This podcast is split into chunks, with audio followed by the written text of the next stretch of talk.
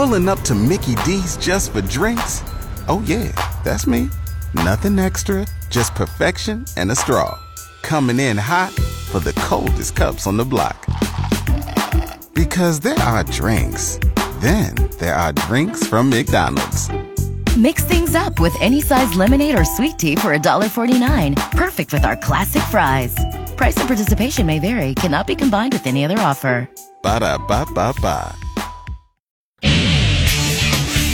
Indianapolis is the focal point of the Big Ten football media days today and tomorrow. Our very own Chris Schmidt is there, of course, to talk to players and coaches from other teams in the conference. He'll also be there for Nebraska head coach Matt Rhule when he addresses the media tomorrow morning at 11 o'clock Lincoln time. Also get the chance to talk to Husker offensive lineman Ethan Piper, linebacker Luke Reimer, and quarterback Jeff Sims. Michigan coach Jim Harbaugh is facing a 4-game suspension for breaking NCAA rules. The investigation involved impermissible texts and calls to high school prospects during part of a pandemic-related dead period for contact with potential recruits. The agreement between Harbaugh, the school, and NCAA has not been finalized.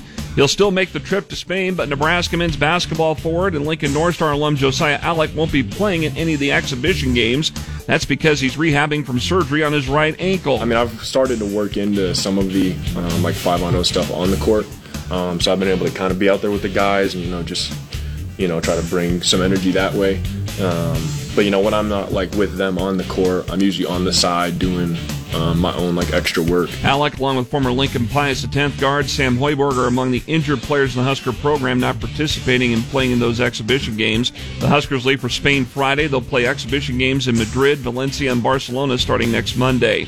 The Lincoln Saltdogs fell 17-8 to the Milwaukee Milkmen in the series opener Tuesday night in Milwaukee. Both teams managed to hit the ball with Lincoln out hitting Milwaukee 16-15, but the Milkmen got a boost off of a Roy Morales grand slam in the bottom of the second for an early 7-run lead. Here's Morales to the first bench. Fly ball, deep left, tack is back, warning track, rolling, this ball is gone.